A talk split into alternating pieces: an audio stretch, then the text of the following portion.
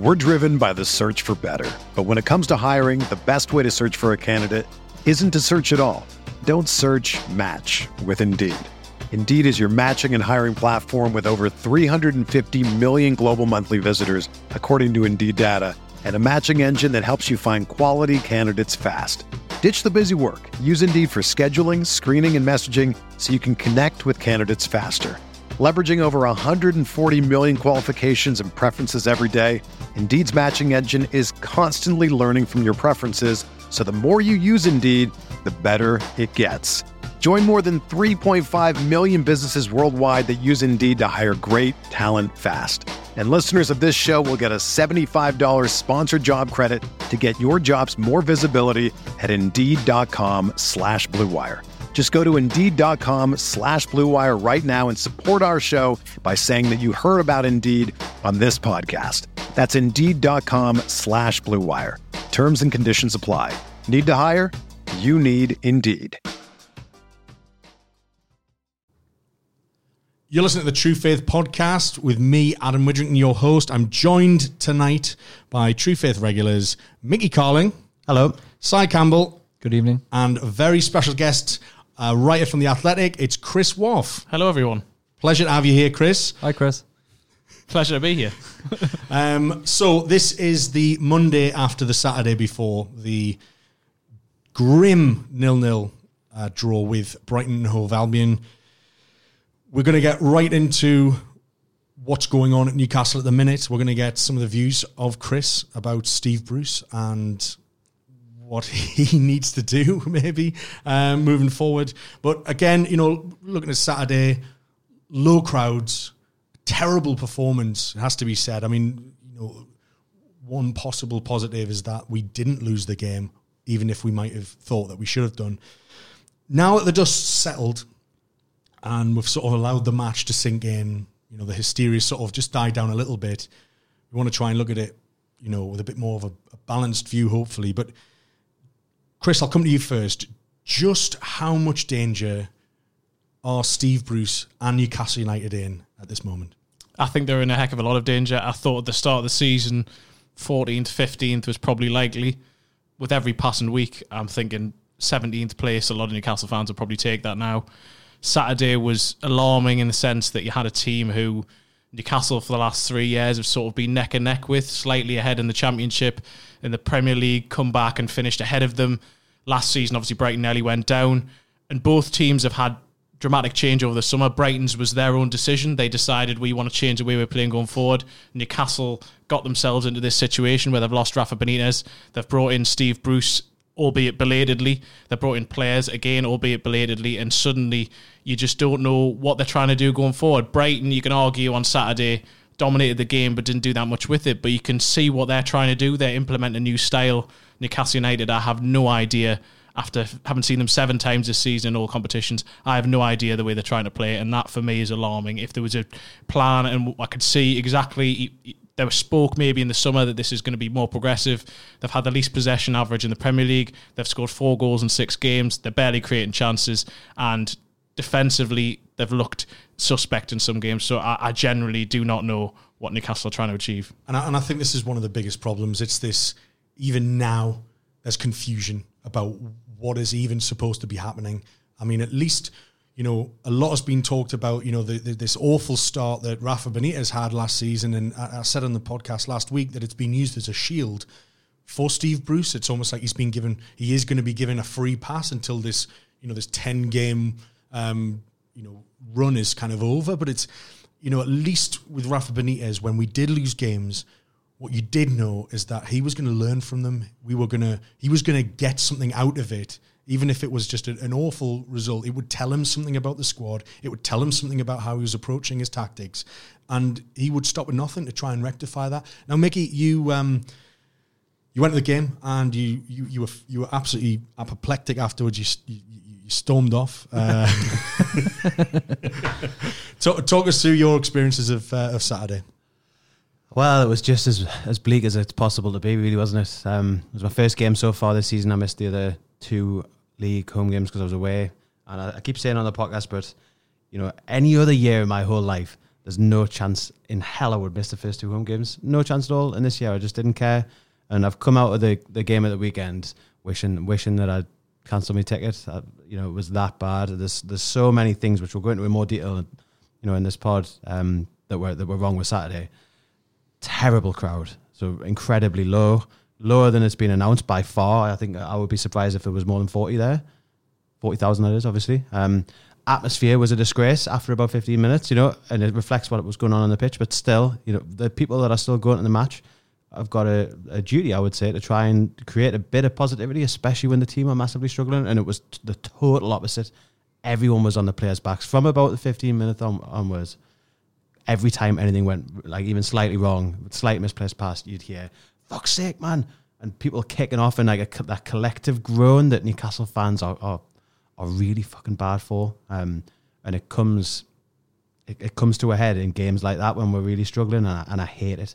And then the performance. I mean, where where do you even start with that? Like, Jesus Christ. I saying to Si on the way here, I think it's the worst I've seen. And that, that's saying something. And, we, you know, as you say, Adam, the, the one single positive we can take out this weekend is that we still got a point. But performance wise, it was a disgrace. And I think what you're echoing there, you know, this this this feeling negativity, the you know that collective. We all know that collective groan. We've all done that collective groan um, probably even from the press box, Chris. Uh, oh yes, very much. Um, but it just, it, it, just at the minute, uh, it's so apparent to me that there is just, and it wasn't like this under Rafa Benitez because you had this, you had this hope. I know it's been spoken about, it's been written about so many times, but there was just, there was just something. At the minute, there is just there's an emptiness. There's an emptiness, and it's sort of an intangible feeling, but it's it's it definitely exists, and it's it's infiltrating the, the, club. It's a poison, and it's it's going to take something special. It is a special kind of um, antidote to try and reverse that feeling. Yeah, I just wanted to say. I feel like Newcastle's the only club in world football that would justify having a terrible start of the season by saying we started shite last year as well. Yeah, and just be like, it, will be all right because last year was even worse. That's not how it fucking works. Like we're the only club that I know of that uh, has had a genuine aim to finish lower than it did the previous season. That's not we're not talking about this year. Obviously, we're trying for that this year, but previously, I can't remember which season it was. Maybe last year, the club's official aim was to finish twelfth. Behind the yeah, behind the scenes, obviously, they didn't announce it, the season but they wanted yeah. to finish twelfth and finish tenth the season before. Like, is there anyone else in the world that's run a football club that'll think we'll finish two places lower than we did last season and it'll be all right? Yeah, I mean, I, I, I, can't disagree with it. And you know, this was supposed to be a season where we kicked on. Now, now, Si, you're one of these. You're one of the people. One of these people. You're one of the people who have None decided taken. that you, you, you, you know, you, you don't want to go to the game. Um, and you want to stay away from the stadium. Sort of how how was your experience of Saturday? Did so, go did go to the match on Saturday, like yeah. So I, I'm I'm one of at least ten thousand people on last season who've obviously stopped turning up regularly. Um, I was offered at least four tickets to this game, such as the plight. So I totally agree. The published attendance of 43,000 is way, way higher than what I think was at the ground there.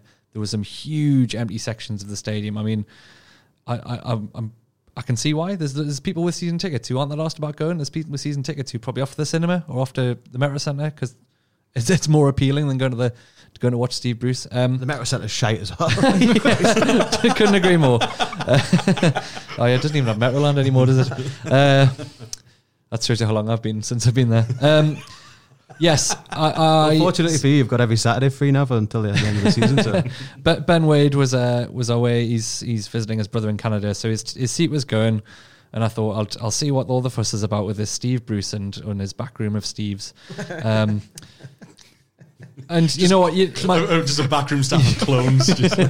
my my views on Steve Bruce haven't been, you know, a secret. My expectations of the season have been a secret. I thought we are in trouble from the day Benitez walked away. Um, it didn't really matter that it was Steve Bruce out of the 20 other bang average NAF managers who weren't going to be able to get the same level out of.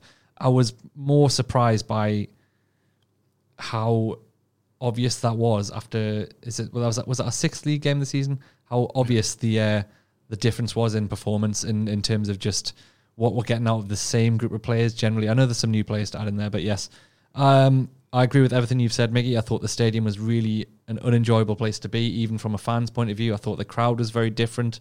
I think of the thousands of people who no longer go, you've lost the positive ones. You've lost the ones who want to sing and get behind the team because they've given up. The people who are left are the ones that kind of don't really sing. They're just kind of happy to sit there and and they'll they'll they'll make it known if they're annoyed and they'll not really that asked either way. They're just there to be entertained, and if they don't get entertained, they'll get they'll, they'll vocalize that, and that's what happened at halftime. There's some significant booing which I've not seen for a while, Yeah. and to be honest, that doesn't help. I appreciate that that doesn't help, and the fans aren't doing everything to help this manager like they did the previous manager.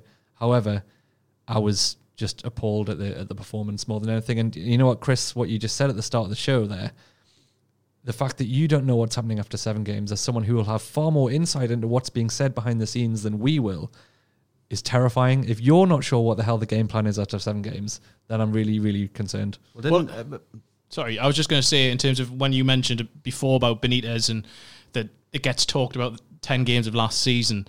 The difference with Benitez is Benitez had a plan and he, he believed in it and stuck rigidly to it. Bruce played 3 5 2 first two games of season, abandons that.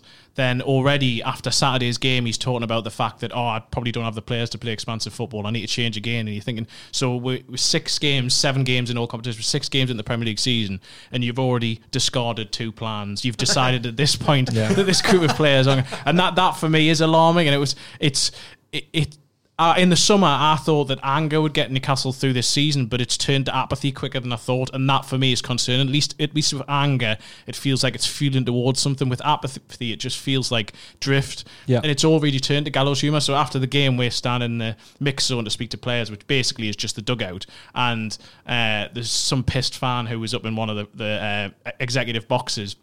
And Bruce is Well, doing at least some- a bit of entertainment. well, exactly, yeah. And Bruce is doing uh, Sky Sports is, is uh, his interview, and this guy just starts singing Steve Bruce's Black and White Army, and then he just goes silent for about five seconds. Just goes, and they're fucking shite. And you just think, and you just go, and Redknapp's a wanker, and all. You just think already it's reached that. It was six games at the season, and already we've reached that stage, and it's just, it's just, it, it, it is like that. It's, it's mind blowing, and, and, you know one of the points I made um, on the full time whistle video. Check it out on the True Faith YouTube channel if you haven't already.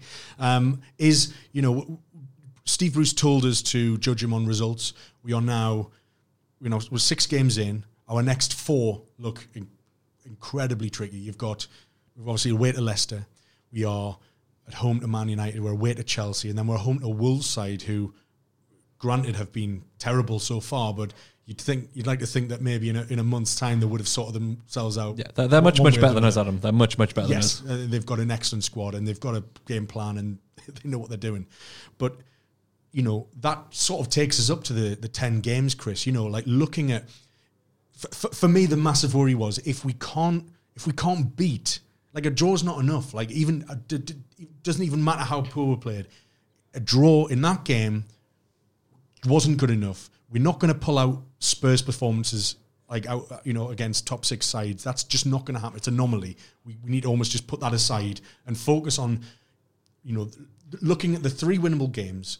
Norwich, um, who granted were very very good and they've proved that against Man City as well. But on paper, before the start of the season, you think Norwich away could get something. Watford at home, which is a winless Watford when they came to us, and and Brighton and Hove Albion. You know, from you know what is that what what, what is the what is the professionals you know view of, of Steve Bruce? What what is he saying to, to the media to make you to, to sort of convince you that that he is the might, the right man for this job? Like where does he think the points are going to come from if he can't beat Brighton the one thing I'd say in mitigation is that it, it was a difficult start. I don't think it was quite as difficult as last season, but it is a difficult start the season. As you see, you look at it and you think, particularly with the next three, before any of the games have been played, you look at the next three that Newcastle have got, and you'd have thought after nine games, if they've got seven or eight points, they'll have done well.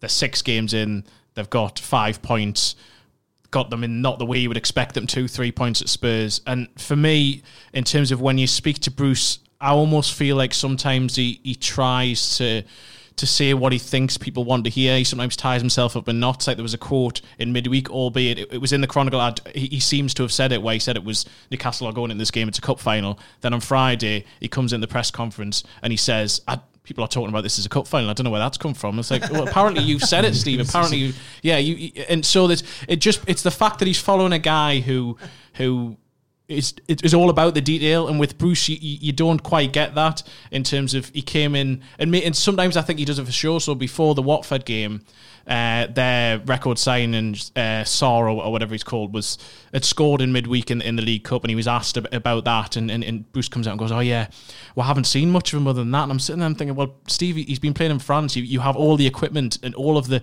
intelligence of to been able to see him before. So either you are just saying it because you think people want to hear it, or that is worrying that he isn't actually going and watch. They're not watching these players in depth. Benitez would never have left that. And then on Saturday during the game itself." Think it was the 14th minute. Isaac Hayden runs across to the touchline and he says, uh, "This isn't working," and then repeats, "This isn't working." Fabian Schär comes across, and I'm not sure if he was exactly saying, "I don't know where I'm playing, I don't know where Manquillo's playing." One of the two of them didn't know where they were meant to be playing, which is alarming as well. And it sounds that basically the game plan was Newcastle were meant to press high, and then they didn't press high, and so we're just getting picked off and played through. And then they changed to forward and back, then they changed back to three at the back at the start of the second half, and it just seemed to me a lot of we don't really know how we're going to approach this. Bright, yes, Brighton had a strange formation, but Brighton play like that all the time. They do this split centre backs thing. It's the same as Sheffield United. It wasn't a surprise that they did that, but Newcastle seemed surprised by it, and that for me was alarming. And, and and and just to compound this, you know, you, you look at like you say, there's a lot of remonstrations between the players. This was happening against Arsenal on the, on the opening game of the season. You know, um, questioning each other, you know, shrugging at each other, pointing and saying, you know, you should have been there. That was your man. All that kind of stuff. Why? Why five games later are we are we still? Why are we still seeing this? Why is this? Why is this still a problem? Why has Steve Bruce not been able to find a right fit for a squad that I mean hasn't hasn't hugely changed. Maybe a, a couple of personnel uh, differences in terms of like you know Joelinton definitely isn't Rondon. They're very very different players. But the core of ours, of, of if, if you look at the defence and you look at the midfield, you know, give or take Longstaff's injury, it's it's it's it's large it's largely the same group of players. So why is there now just so much confusion? It is largely the same group of players. I think there's two real issues with Newcastle United at the moment. I think one of them is Matt Ritchie being out. I think as much as, as much as you can say that sometimes he's limited, his crosses aren't there. I just think he's the, the heart and soul of that team. Ritchie, if he was on the pitch on Saturday, there would have been urgency because he would have made there be urgency. And the other players, you're just looking around and thinking they're almost looking at someone else to tell them what to do. Ritchie would take hold of that. The other point is Rondon, and I know it's more about the fact that he's a focal point of a team. First 10 games of last season, Rondon barely played, or when he did, he wasn't fit. As soon as Rondon got fit and firing, as soon as Newcastle got him in the team, they had someone to play off, they had a game plan. Whereas you say, Joelinton's a different player. I like a lot of what I've seen about Joelinton, but A, I don't think he's a natural goal scorer, and B, I don't think he's a central striker, and he's not getting enough support. I don't. That, Newcastle's recruitment in the summer baffled me in that sense, and that, that they let experience go, and that they've made the same mistake as they did three, four years ago, whereby they've bought players who I do think have something about them. I think Saint Maximin could be good. I think Joelinton could be very good, but they haven't got that experience core to help them along and to get them through this first part of the season, and they, they're going to have to wait till January to get it, unless they can get Andy Carroll fit. We spent all of last season waxing lyrical, not just about Rondon himself as a you know a goal scorer and a, and a kind of target man, about his ability to bring other players into the game. We don't have anyone doing that now. Even Perez was good at that. Even Perez was good at being that link man, about finding a pass, about being a one-two. There's no one-twos happening. There's no string of passes happening because there is no kind of connection. There's no one holding on to the ball. Um, I think there's probably a language barrier. I'm not I'm not being funny, but Benitez would have been able to communicate or found someone to help him communicate with all these players. I'm not convinced that Steve in his back room, if Steve's can speak any other languages, um, I don't I don't see Joelinton speaks quite good English. In fairness, he does. He does speak quite good English. Granted, but I, I- I think it, it makes it more difficult for him to, you know, he's been given a bunch of players who, by his own admission, he didn't know anything about. Also concerning because I'm going to keep talking about Benitez because why shouldn't we? Um, he would have done his research. He would. What worries me again about what you said is that he seems to suggest that he doesn't really know what to do with this team and he, he, he doesn't think he can play expansive football. Should have known that on day one. Regardless of whether some of these players were signed quite late in the window, he should have known enough about them to know who what their strengths are and what kind of team to be able to build. I just don't think he has that tactical nous to really understand the best place for all these players. I agree. I think there's some really good individuals in there. I think St. Maximin looks exciting. He's come off the bench on Saturday and was probably the only bright spark and really looks like he can cause trouble and create stuff out of nothing. And when you've got a team with no tactics, you need all the players that can create something out of nothing on the pitch. Carroll's another. He, he can, you know, because of his kind of dickishness of being a centre forward that no one wants to play against. He'll create stuff. He'll he'll cause problems. We're going to rely too heavily on that. There's no game plan to score goals and out outperform teams. It's just we're going to be throwing players on and just hoping for luck, which is what it, all I can see is happening. It's just throwing 11 players on the pitch and just hoping for the best. It's not really a way. It, 10 years ago, there was enough other managers doing the same thing in the Premier League that Steve Bruce probably was amongst them and, and could hold his own. Now he's surrounded by tactical, young, mind, like, you know, modern football managers who don't leave anything to chance. They will have done their research on us. They will know who's can do what, and they'll have just they've just shut us down. Every team so far this season has shut us down, and we've got no response. That's the biggest concern for me. Yeah, I mean, I, I, I don't I, I don't fully subscribe to the idea that, that Bruce is, is a complete tactical dinosaur because I generally don't think he would last in the game this long if, if he was. Do I think he's as modern and um, innovative and as up to date as a lot of the managers out there? No, I don't think he is, and I think that part of the issue is that it's gone from one extreme to the other. That Newcastle have gone from the, as I said before, the guy who it's about, he's anal about everything. Everything is, is detail. And Bruce has come in and it's a bit more, I don't want to say laissez faire because that makes it seem like it doesn't do with it, but it's a bit more relaxed. It's not as much finger on the pulse of everything. It's it give the, the, the players a bit more responsibility. Benitez almost built a squad. I think the squad is constructed in the way that Benitez wanted them to be with his detail and that they needed that direction. And I think Almiron's a prime example. I think you give Almiron direction, you tell him exactly what you want from him, he's got a purpose and he's got whereas at the moment I just think he's running around confidence is clearly an issue for him but I think he's running around doesn't know exactly what the manager wants from him doesn't know exactly what his position is and these players almost need that direction Yeah.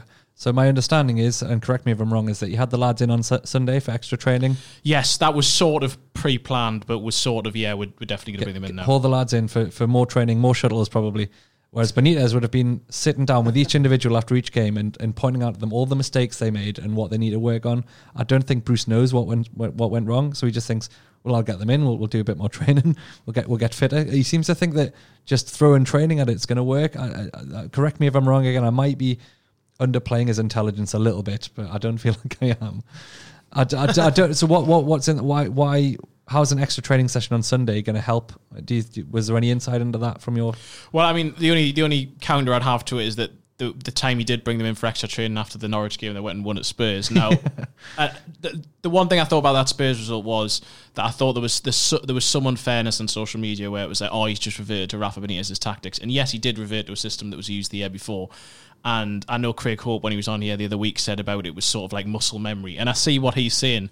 But at the same time, to go from the way they were one week to the way they were the following week, A, it took the players to have to put in a lot of application, and B, it took the coaches and the management to, to change things around. Now, do I expect Newcastle to be able to do that between Brighton and Leicester and go to Leicester and win? No, I'm not convinced. I wasn't convinced they were going to win at Spurs. I thought they're putting a better performance. But Spurs, looking at it now, Newcastle got Spurs at a very good time. They're probably not going to Yeah. get Leicester at a very good time.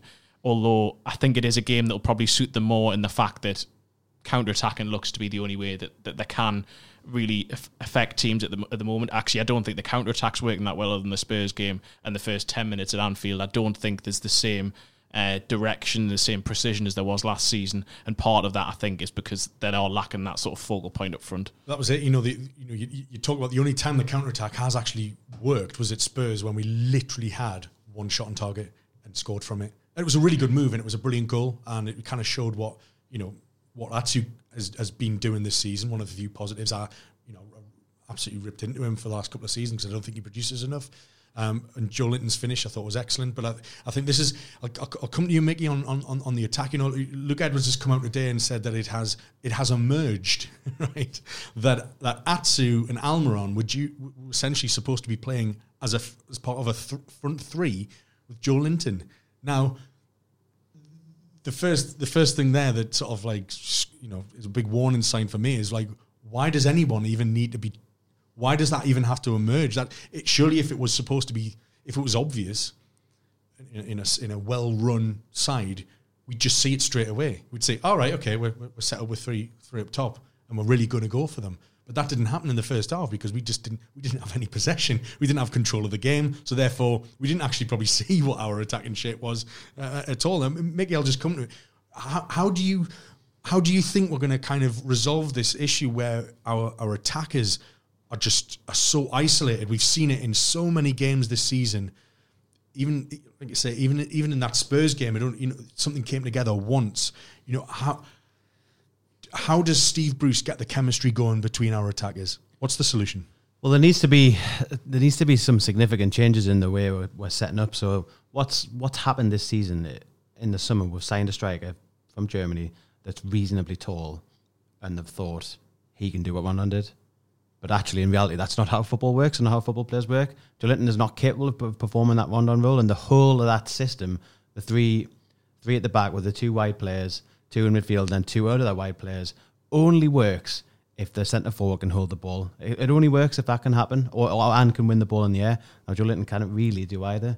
So it's never ever going to work that system. It's not going to work. He cannot play up front on his own because of that. And you know you have to kind of think that maybe Almiron, Atsu, and Saint-Maximin have noticed that the ball's not sticking there, so they can't then play ten yards further forward where they should be because they should be within reach of Joelinton. But if if he's never winning the ball and never keeping it for them, there's absolutely no point in them being there because they're not going to get it anyway. So naturally, the instinct is to protect your position defensively. So they're already almost on the back foot to even when we're starting an attack, they're almost on the back foot and thinking the next phase of play is going to be an attack and it could be down my side. And if I'm up there and Joelinton doesn't win the ball, I'm out of position and that kind of side of the pitch is completely open. So I, I think part of it is to do with that. So firstly, Joelinton can't play up front on his own. He, he cannot do it anymore. He has to be supported by either number 10 or go back and play two up front. That's the, that's one thing that needs to happen the attitude of Atsu and Almiron has to change. So they have to be more positive. They have to have more positive thinking. They have to assume that something correct is going to happen. So they have to they have to advance ten yards. It's critical because at the moment they're nowhere near Joelinton. So on the odd occasion, you know, he's not he's not bloody useless. He's had quite a good start. He's just not that. He's, he's just not, not useless. He's not that player. He's not really capable of doing it. But the times when he has brought the ball down, because the kind of instinct in them has been to drop back this season, they're nowhere near him. So he's, he's having to take two or three touches hold the ball to let other people come up the pitch. And by that point, the other teams are back in position, they're back in shape, they've got extra men around the ball. So that there's no chance of, of building on it. The third thing that needs to happen is more creative play from the centre half. So we used to see it last season, near enough every single time we got the ball at the back. We had Lejeune while he was fit and Schär playing those diagonal passes into the advancing fullbacks. For that to happen, the inside forwards have to move inside to create space, and then the pass needs to go what with one pass. At the moment, it's not happening. When Schär's getting the ball, he's got Shelvey like sitting in his pocket trying to take the ball off him, which does not work. I said it from the first game that Schär came into the team last season at Watford at home. I said that's not going to work with Shelvey because he can do that job and it, Shelvey doesn't need to be there. And it's still happening. Shelvey drops too deep.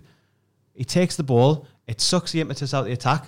It lets them see where the space is and react to it, the opposition. So that pass has basically been cut out of our game, and that was the the most effective way we had of attacking. So there's quite a lot to go out there. Yeah. I was going to say, you've, you've, Apart from that, you, great. you, you, you, Apart from that, everything's great. you started coming with them, Mickey, because I've got an alternate view as to why Atsu and Almiron find themselves so deep, and I think it's Jonjo Shelvey, and I think it's he's the much bigger problem we have here. Um, the, it's not that they're not um, getting the ball. I think you've been a little bit harsh on Joelinton. I think he's held it up quite well. I think he's battled I for the ball. Si. I think and he's held the ball he- well. he's, he's done he's done reasonably well. I agree that the players aren't there to support him, but I think it's because they're so sick of Jonjo Shelvey picking the ball up at the edge of his own box and then taking fucking ages to play it, where they're either offside or the, the pass is off, that they stop making the runs. Honestly, I think Jonjo Shelvey's role in that team is the biggest problem we have at the minute because there's nowhere for him. It doesn't work at three at the back. I totally agree. Uh, if there's two at the back and you need someone to come and collect the ball, and then there's other players ahead of him that can then receive a pass, fine. But when there's three at the back and then two fullbacks who are nigh on fullbacks, you know that we've got five players behind Shelvey, and he's come to collect the ball in his own box. It's it's it's it's no good, especially when he does play the ball forward, and then it takes him another ten seconds to get into their half. It's it's it's that's our biggest problem, and there's a reason why Rafa Benitez didn't build a team around Jonjo Shelvey. We didn't build And this it- team anyway. it's- it's you a- yeah, it's a- it's Before, I think I think Jonjo Shelvey relies on someone like Dwight Gayle because the problem with Norwich, this was the, when when Shelvey was in that game, even when he did get the ball and he looks up, there aren't people making the runs that he could pick out anyway. And now I know you can argue, well, a lot of the time he gives the ball away, but when he do, when he's got someone like Dwight Gayle who's run the shoulder, the 2017-18 season, the championship season, Shelvey was perfect that. When Gayle's not in the team, Shelvey is looking up, and it, it may as well he may as well not be on the pitch because there, there isn't the person for him to find that ball. So I do agree, I do agree. I think. But it's the a- thing is, we, we've talked about the fact that we, we, it looks like counter attack seems to be what we want to do. That's not counter attacking football. Jonjo Shelvey picking up the ball and pinging it. That's long ball. That that's that's route one football. That's not counter attacking football. Is players who receive the ball and make a really quick pass. It's Ki Sung Young. he, he should be playing. He can pick the ball up, make a really quick pass, another really quick pass, and then you're in. That's counter attacking football. You move the ball quickly. You don't Jonjo Shelvey it. Come and get it. Take a really big touch. Have a look over your shoulder. Oh, he's offside. Ping it 70 yards. That's not counter attacking football. That's long ball. Terrible shit house football. Don't be too harsh on Shelvey because he he is he is a good footballer, but he has no place. He has no place in the team when your defense is good on the ball because he's his instinct is to come and get it. Yeah. What it does when, especially when you've only got two in midfield, is you're, you're a man short in midfield and you're five seconds slower because it takes time for him to come. Then he receives the ball, then he turns, and then he's looking to make that pass. It's too slow. Doesn't work in the Premier League, and it's in, uh, you know you are right in what you're saying about about Dwight Gayle and how useful it is for Shelvey to have that man run off the shoulder. But it doesn't work in the Premier League either because it's too, because you've that those seconds are critical. That there's a difference between Championship and Premier League football. It's the speed and the pace of the game. And the other thing in- in the championship, um, Shelvey was able to find just to drop balls in behind a defence, but in between the goalkeeper. But when you look at you look at the Premier League, you've got you know if, if the Premier League defences are a bit more savvy, they will drop deep if they if they need to. You've got a lot of sweeper keepers who are, are a lot more adept to sort of come out the box and just like clearing out the danger. Matt Ryan did that a couple of times uh, on, on Saturday. Um, I think there was a sort of a really good ball through. And then everyone's like, we're through, we're through. And then, oh, the, the keeper's come out. you, almost, you almost forget he's allowed to do that. But, like, you know, we, we, we can't do that. Now, Chris, I'll come to you about the midfield, actually, because it's a, it's a really good talking point. You know, we lost we lost Diame. Um, Longstaff got injured over the summer. And, you know, Shelvey kind of out of the wilderness slightly. You know, what is your viewpoint of our midfield and wh- wh- what's the problem there? And what, you know, should we should we have replaced Diame? I th- well, I, I think Diame should have been given the two years as he wanted because I think that losing, particularly once they knew that we weren't going to keep Rondon, I think they needed that experience. Regardless, you forget the midfield in general, just experience in the team. And Newcastle now lack that. They've lost. They lost Rondon, who's a 29 year old. They lost a 31 year old. They lost Perez, who had five, six years experience in England as well. They haven't replaced those uh, for the majority of the experience. But then, in terms of what they have got, Longstaff wasn't I don't think 100% ready t- to start the season anyway but he's had this other injury. Maybe actually that gives him a couple of weeks to get fully prepared and mentally ready. I think he was also a little bit unsettled over the summer about all of the Manchester United stuff and the fact that suddenly he'd gone from in January he's a player nobody out of Newcastle had heard of and now suddenly in the summer he's a 50 million pound footballer. So I think that that was an issue and I think that he hasn't been at his 100% best. And then the way that they try to set up the midfield I agree. I don't think that I don't think that Shelvey works when you've got three defenders, and I also think that Hayden, although he's never said this, and uh, he probably wouldn't express himself, I don't think Hayden likes playing alongside Shelvey in a two because I think that he ends up having to do more work th- than if he's. He, last season, we saw an element, uh, we saw a side to Hayden which we hadn't seen before in the second half of last season, whereby he was able to get forward a bit more. He isn't given the license to do that when Shelvey's in the team because he ends up having to cover not two men, but he has to cover more ground. And it was at Norwich where I, I was watching what Shelvey was doing, and that was there was three in midfield for that game, and he was just pointing at Ki and Hayden and saying, "You go for that man, you go for that man." And he, I'm thinking, well, you're not actually going for either of those two, but you're you're they're shifting between two men, and you're just sort of standing in the middle. And I, I just I don't think the dynamic works in the way, particularly if there's three centre backs. If you're playing with four at the back. I can see the logic of Shelvey, but at the moment, I just don't think Newcastle have that balance, and I don't think they're getting the best out of their most informed midfielder, which is Isaac Hayden. Absolutely, I, I do agree. He's one of our best players, and I mean, we're going to talk about the lack of goals in a minute, but I, I wonder if the if the fact that our midfield isn't ticking as it was last season, in terms of how we begin moves and start moves, do you think the fact that our midfield is maybe unbalanced, unsettled, roles are a bit confused, could that be a reason that we're not we're not creating the chances enough further further ahead of the field? It's not just about the it's not just about the three that are that are sort of attacking the, the Joelinton and, and, and you know the two inside forwards. You know, we, we need to begin things from the centre of the park once we're in, possession. Do you think that's had an impact? I do think it's had an impact. I think another thing that's had an impact, and hopefully if he's fit in the next few weeks, I think Florian Lejeune being out of the team has a big makes a big difference. I'm a massive Paul Dummett fan. I think he brings a lot to the team. But in terms of having Schär on one side and having Lejeune on the other, Lejeune gives particularly that cross-field pass that he does where he switches play quickly, and that switches the point of attack and confuses defences. At the moment, Newcastle don't have that element. They're a bit predictable, particularly when they come down that side.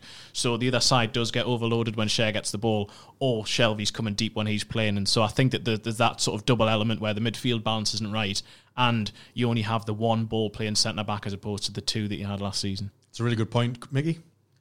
I just wanted to, to point out, you know, we we talked a lot about our midfield last season, and you know, Newcastle United come into January, Ki goes to the Asian Asian Cup, and we're desperately struggling for players. You know, we've, we've got injuries. We get a massive get out of jail free card with Longstaff coming out of absolutely nowhere and playing really well for the rest of the season. So you would have to argue last season we didn't have enough centre midfielders to cover the whole season.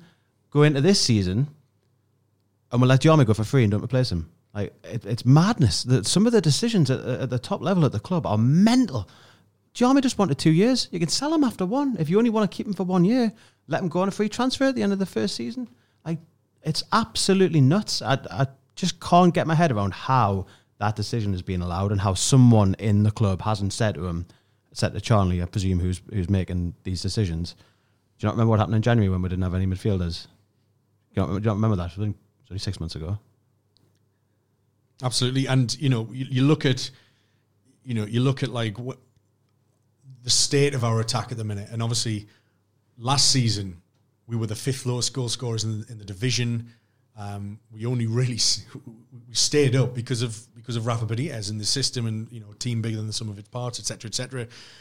But let's focus on this season. Let's focus on you know, Steve Bruce took this job, thinking, knowing backing himself that he was going to be able to push the club on and that we were going to somehow improve upon upon our, our attacking side. You, you, you, you're going beetroot laughing. you, think, uh, you think Steve Bruce took this job because he thought he'd be able to kick on from last season, or do you think he took this job because it was the absolute best job he was ever going to get again in his career? Well, obviously, yeah. I, I think there's, I, I, I do the one thing I would say as well is, and I know I know that people have, have taken the piss and so he managed Sunderland, he's at Man United, but I also do think, and yes, I agree that it's the best job he was going to get, and I wouldn't have appointed him. But uh, there is also that connection that it is his was his boyhood club. Now, I, I, I don't think that should be underplayed as well in terms of I know he turned it down 10, 15 years ago, but this for him was was that that big chance as well, and I think that anyone else would have taken it as well. Yeah, I, I don't I don't disagree with any of that. I t- if I was Steve Bruce, I would take the job. Like, why was he never yeah. going? He's no way he's not going to take the Newcastle job when offered. He's he's obviously not the right man for the apart job. From the, apart from the last time when he didn't take the Newcastle job when it was offered, Suppo- supposedly.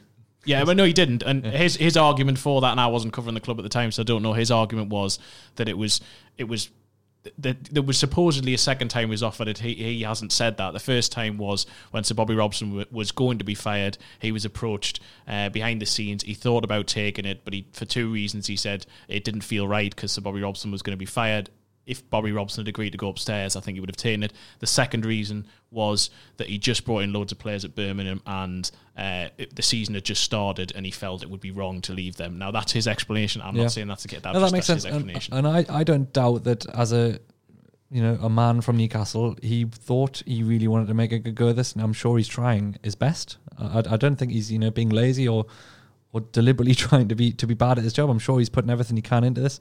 Um, I think what's becoming evident is why Benitez just was not going to work in these conditions anymore. Steve Bruce has been handed players that just don't fit the roles that they were supposed to fit. He's he's he's kind of he's walked into that. He's willingly taken that job. And again, I'm not saying he shouldn't have or that I wouldn't have in his position, but this is why he would struggle to get any other manager who has you know of a higher level because they're not going to accept it. Oh, hang on you're really short in midfield. Oh no, that's fine. You know, you've got. It, it, you see what I mean? It, it doesn't really work um, as as a club for anyone who wants to express themselves as a manager. It's I, I, can totally understand. And we're seeing why Benitez didn't want these players, why Benitez didn't want Joelinton, because he's identified.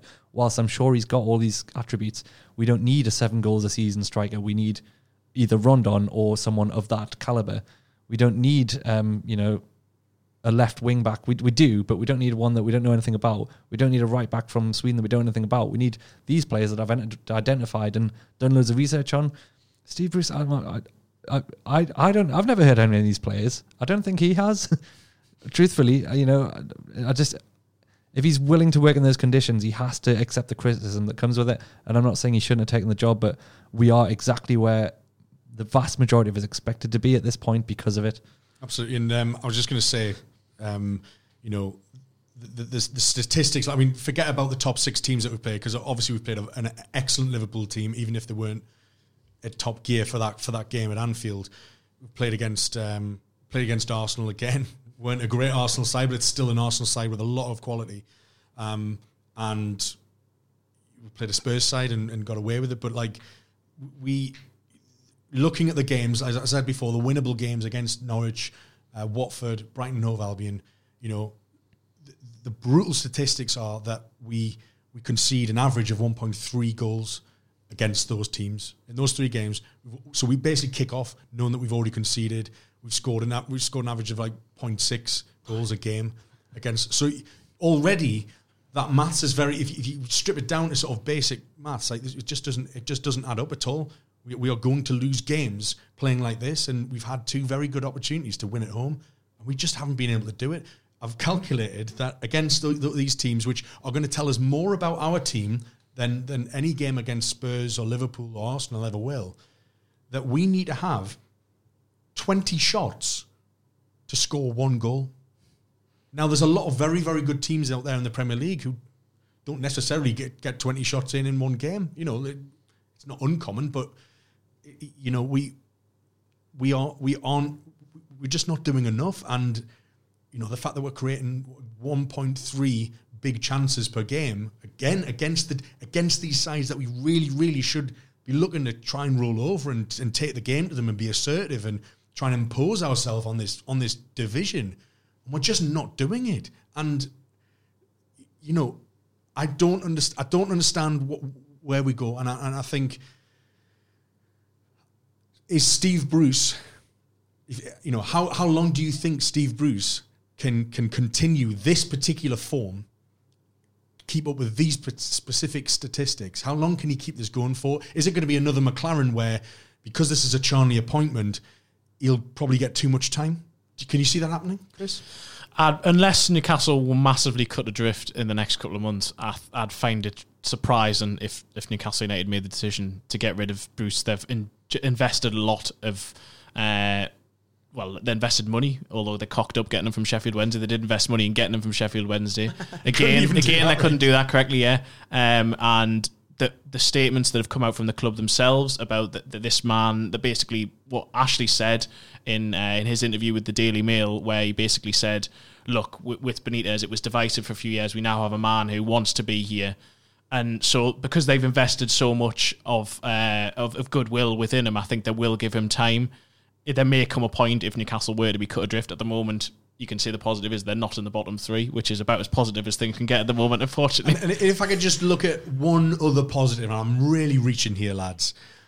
Obviously, the last 15 minutes of the game on, on Saturday, there was a you could feel a sea change. You re, you, you, you, could, but but that that, that the, the crowd noise, the enthusiasm of I, th- I thought Allan Saint-Maximin was was our man of the match there. Schär had a very good game as well, I thought, but I thought Allan Saint-Maximin, the impact that he had, he he really it was the epitome of trying to grab a game by the scruff of the neck and make things happen. And it's something that we just there was no energy in that first half. People were wandering around. We weren't we weren't pressing. We weren't getting in people's faces. We, looked like a lot of us Uh, uh, I'll say us the players didn't didn't care and didn't know what they were doing Allan Saint-Maximin came on you obviously had the lift from Andy Carroll but it shouldn't take the narrative of a local boy returning home after like nine years to to have this lift in the crowd, have a lift in play, and look like we actually might come close to scoring. Like we, we we've, we've used that up. The Andy Carroll debut has gone. Like the, that that bounce has gone. You know, well, the best moment the first half was when he warmed up. That was the loudest that the crowd, which generally was the, the, first half. That was the most excitement there was when we went to warm up, and the Leazes ended up. But apart from that, nothing happened, and then that, he wasn't even on the pitch at that stage. I agree, and that that's the, the when we're talking about the falling crowds and when we're talking about fans not coming, and it, it, it wasn't necessarily the first game of the season where it's this massive boycott. It's been a gen a, a general seeping away, and I think it'll probably there'll probably be a bounce for Man United because there'll be more away fans, and you'll probably have a lot of tourist sort of fans. But I, it, currently, I think the trend will keep going because if you if you were to watch Saturday, if you decided not to go on Saturday and you watched that game at home, you'd think I've made cor- exa- entirely the correct decision because there's nothing to get there's nothing to get excited about. It's it's it just felt it, it, as- in terms of as an advert for Premier League football as well. As much of the ball as Brighton had, I mean they just didn't want to shoot. It first half, the amount of times Montoya broke it in the box, and if he'd actually shot. Brighton could have been two or three to up, but they kept on trying to almost walk the ball at the net. Absolutely, they were queuing up at the Yeah. end of that sort of six yard box, and there was a couple of sort of last ditch tackles that sort of helped. But I mean, this comes back to Mickey's point in terms of you know if if Carroll is, I, I, I don't know if if Carroll is fit enough to start. Obviously, you got you know there's, it's one thing coming on for like the last ten minutes, but can he lead a line for say an hour, seventy minutes? I'm I'm not I'm not sure he's probably going to be there yet, and we're probably going to have to treat him with kid gloves for a bit. And Bruce will probably know that. I'd like to think he will because if what we if we try and push him in out of desperation, then we kind of know that he's you know Andy Carroll. He's he's he's, he's, he's a walk you know, he's walking uh, walking um, medical building. So like say The problem Carroll's got is that if he was to here to score five goals and just have a little impact on the season, great, it- it- you know. But the pressure's on him now. He needs to turn the fucking season round. We need him to score like 10, 15 goals to, for, for, you know, it's not really fair on him. The, the amount of football he's played in the last three years, like played about 30 games in three seasons and scored like four goals. And we want him to score double that and, you know, and be fit and everything else. Um, I think it's also unfair. This is the problem we have with these new signings. It's really unfair the, the position they find themselves in. Joelinton, who's never scored double figures in a in a, in domestic season, is suddenly expected to to play for Newcastle United as number nine, and the fans' expectation is, oh, we've got this forty million pound Brazilian player. We- He's not really that though, is he? He's he's he's a, he's a young lad with bags of potential, but we need instant results. We need instant results for Carroll. We need instant results from the rest of the lads who've come in, and it's not really fair to expect that from them. But again, that's where we come back to.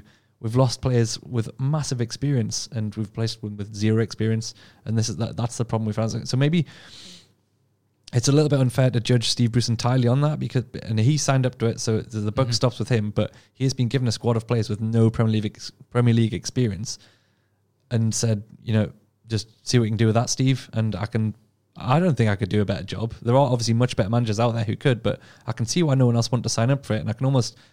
Everyone can see this coming, including probably Steve Bruce, but there's nothing anyone can do about it. That's what's that's what's terrifying. The mistake Steve Bruce made was when he came at the- end of the transfer window. and He said this has been a remarkable window because Yeah. it hadn't been It a remarkable no. window. I think part of the issue and where I feel for Bruce, but I can't feel for Bruce because, as you say, he signed up for it and then he's come out and said that is a lot of the, the players at Newcastle signed the work. A lot of the groundwork had already been done before he came in, and so this is this Steve Bruce's squad. I don't think this is Steve Bruce's No. squad. I mean, the majority of it. Rafa Benitez's squad, or even before that. But then the five players who came in in the summer, do I think he wanted them? Probably a couple of them. But in terms of Joelinton, the groundwork was done miles before. Charnley's come out and said that. And now what baffles me about the uh, the the Joelinton deal, in terms of the interview that Mike Ashley gave, which I agree with Craig Hope, anyone would have taken that interview, and, and you have to say you have to say, well, that they actually got Mike Ashley to sit down and do an interview.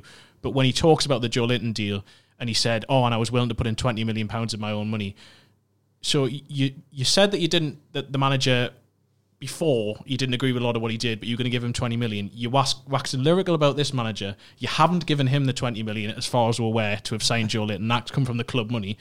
Why that hasn't happened, I have no idea. If you think this guy is the best thing since sliced bread, give him that money, and then he can have another 20 million pounds to spend elsewhere. And just this fixation that they had to do the Joelinton deal for Joelinton, for them to make substantial amount of money on Joelinton, he's going to have to score 15 to 20 goals this season. For 40 million to turn to 80 million, he's going to have to really, really impress. I just find I just find the whole thing baffling in terms of the pressure that's on him, and then agree about Carroll. Is it if you had a another centre forward, if you had Rondon, if you had Carroll, and you had Joelinton, so you can play Joelinton anywhere across the front three, you'd think right, we've got Carroll as a, as a B option here, and give him three months to just get fit. Then when he does come back, he really can make an impact. Instead, he's coming into a team who aren't scoring goals. He's going to have to probably play more sooner than than anyone would have wanted him to. And there's an expectation on someone who, as you said, he didn't score a goal last season. He scored two Premier League goals the season before. He's barely played. He's barely started 15 games for, for a good few years. It's just baffling. Yeah, I mean, we we don't have that luxury. That's the thing. We've got a lot of players who probably with a bit of work will be good footballers, but we don't have the luxury of that time that it's going to take, especially without Benitez basically man managing every one of them the way he would have done. I, I just I just don't expect that's happening with the, with the current setup of Steve's. Um, The gaggle the, of Steve's. the, the other thing about again, What, I, what I is don't- the collective noun for a group of Steves? Answers on a postcard. If you could comment, uh, just tweet us. Uh, no, I'm, I'm sure I've already had it. Wasn't it a kebab of Steve's? I'm sure that was on a previous podcast. A, ke- a kebab of Steve's. Um, listen, we, we were talking about it in the car on the way here, Mickey, when we um, the Joelinton. I, I don't want to get at the lad. I think he's played quite well, and I think he's doing about as much as he can, given the circumstances of a 22 year old hoyed into the Premier League and expecting so much of him. No other Premier League cl- clubs wanted him. No one else was really sniffing. It didn't seem, unless you can tell me otherwise, Chris. There's a, like a lot of clubs interest. around Europe have looked at him, but I think a lot of them looked at that price tag and said no. And I mean, Benitez didn't want him for 40 million. I think he thought he was worth about 20 million. He's someone, again, like a project player, someone who you can bring in, Yeah. really work on. If you've got someone like Rondon who you can develop, off, you can play alongside Rondon because he played most of the time left for Hoffenheim. as well. He didn't play as that central striker. So, yeah, I mean, I don't think any other Premier League club looked at him and think he's ready to be our central, cent- or main centre forward with the backup of Yeah. Andy Carroll, who isn't going to be fit for two months anyway. Yeah, I think- absolutely looks talented, and he absolutely Yeah. looks like a player who will improve. Maybe not to uh, the kind of levels that Mike Ashley was hoping in terms of doubling his value, but it feels like eggs in one basket, and it just it's just really silly in that in that sense. It's naive, isn't it? And you, if you look back over the last 10 years in, in the Premier League, you can count on one hand the number of players that have come from Europe and, and really smashed it in their first season. And it, it's been like the very, very top players that have done it. We don't have that with Joelinton, and it's unfair to expect him to. Players need a season to learn about English football. And considering he's also playing in a different position, basically playing in their half on his own for Newcastle, like what what chance has he got? I feel bad for him. And I was going to say before, I sort of feel bad. Part of me feels bad for Steve Bruce for this kind of situation that he's that he's sort of found himself in. Steady. But then then you remember that he changed formation twice at the weekend. like changing formation once and trying to impact the game makes sense, and it's what a proactive manager do, would do. Change it twice because you get it wrong again, and then putting Williams into centre mid, who's a left back. What do you reverted Like- to the same to start the second half? You started with the same formation you started with, well, and then you changed it again. It's it's despite knowing that the, the, the Brighton 'Cause he'd wingers and asked- I fullbacks were getting in behind forward. us every single time. Yeah, I think he'd asked them to move forward as he wanted them initially, but it still was the same formation. He just was trying to implement what, but it didn't work. It still works. I mean, to, to go back to Mickey's point from earlier in the pod, you know, you talked about like sort of Joelinton not playing, you know, maybe playing slightly out of position. Is obviously when Carroll came on against Brighton, he pointed behind him to he, he said to, he said to Joelinton, pointed you're in. Be-. So it was almost like Carroll up top, Joelinton in the sort of number ten role, I guess, and then you've got the you know the, the, the pace of sort of Sam Matsu, Almiron, sometimes Muto, I guess, will be playing in those inside. And y- you think, th- you know, that a forward four of that, you'd think that could that could be reason. You know, you think of the physical prowess of, of Carroll and Joelinton that will will they will bother defenders. But I mean, you, you know, you look at you look at Brighton. I thought Lewis Dunk just had Joelinton in his back pocket, all, and I and I, I, I thought Lewis Dunk was just he just won everything in the end. And Lewis Dunk is, I think, is well, he's he's good at what he does, isn't he, Lewis, Lewis Dunk? And um, but uh, Joelinton just wasn't get wasn't even getting sort of any joy there. Yeah, totally. Um, and I think Joelinton then ended up doing what um, what Benitez used to bollock Mitrovic for doing, which is he starts coming looking for the ball in his own half. And if you're leading a line of, of, of a strike force of one, you need to stay in their half. As isolated as you feel, you've got to stay and be a target man.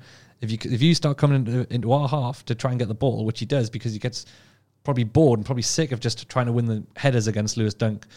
He starts looking for the ball in his own half, but then he's got nowhere to go from there. If he picks the ball up in our own, half, he's either got to run forward 30 yards of the ball or try and find a pass to Perez or uh, not Perez, Almiron or um, Atsu, who were quite often behind him anyway. So it just it just made, made us even more deep than we already had found ourselves for most of that game, and it's it's I'd, it's really difficult for him. But i i again, he's, he's got to either if he's going to play that target man role, he's got to stay up front, and he, he wasn't really doing that for parts of the game because he was so far away from the rest of the team. What we were saying earlier about the players dropping deeper, all all because of Shelvey, in my opinion, he ends up dropping deeper, and then the whole team's in our own half. And how the hell are you meant to score goals in the Premier League if you're always starting from a position where everyone's in your own half? Even counterattacks from that position are impossible. It's really difficult. You have to think about how many how many donkey miles Rondon ran last year in their half on his own, just doing the graft. Yeah. And no no Premier League well no footballer at all really wants to play up front on their own and nobody wants to do that donkey work. But you had Rafa last season drilling into Rondon from you imagine from the moment he came to Newcastle. You're the number nine. You're up front. You're doing that donkey work, and I didn't want to see you in our half. And you, you basically didn't. There was uh, the odd game away from home. Sometimes you would see him dropping right back in when we were really under the cosh. But other than that, Rondon was always up the pitch, and that's because you've got the manager telling him that's your job. That's what you've got to do. Like the whole game, it's not happening with Joelinton, and he, he probably doesn't have the instinct to be that striker anyway. So Because it's not his natural position. Yeah. well, it's not. It, it's not, and it's unfair to criticize him for, for not doing it because it's a hard job and it's some it's something that he's not realistically going to do unless he's drilled into him. Now, has Steve Bruce got the capacity to think to think that and, and implement it? I don't know. Um, and just in terms of the Rondon point, I remember speaking to him in the middle of last season. And he was saying about how when he was younger, it took him time to understand what he was meant to be doing. And the same with Joelinton. I agree, he's got so much about him that I really like, and I do think there's a very good player in there. But the, the I, I'm privileged that I get to see Newcastle home and away. And last season, towards the end of last season, there was a couple of games where I just watched what Rondon did, and I remember Leicester away in particular. And it's almost what he did. He sometimes didn't even watch the ball when it came forward. He'd watch the defender, and then he'd do something to put the defender off, or he'd make sure that he was bringing someone into play in that. And it's just having that know-how, that knowledge of this is what I can do, particularly in the Premier League, because he'd been with West Brom for three years, so he'd had that time to adapt. And Joelinton has just been thrown in and expected that a, he's got the forty million pound price tag. B, he's got the number nine shirt, and then C, he's got you are the you are the main striker. You've got to lead the line in the Premier League. You've got very little support up top, and I, I do feel for him. He's twenty three years old, and it's going to take him. It's going to take him time, and it, it's almost. I feel the first few games of this season. Unless Newcastle start playing better, this could almost be to a detrimental effect to him because this is his introduction to it rather than he gets gradually introduced and gets that confidence. The longer it goes, you've seen it with Almiron, the longer he's gone without scoring, and now he doesn't have that, have that defined position. You can see the confidence just visibly seeping out of him every game.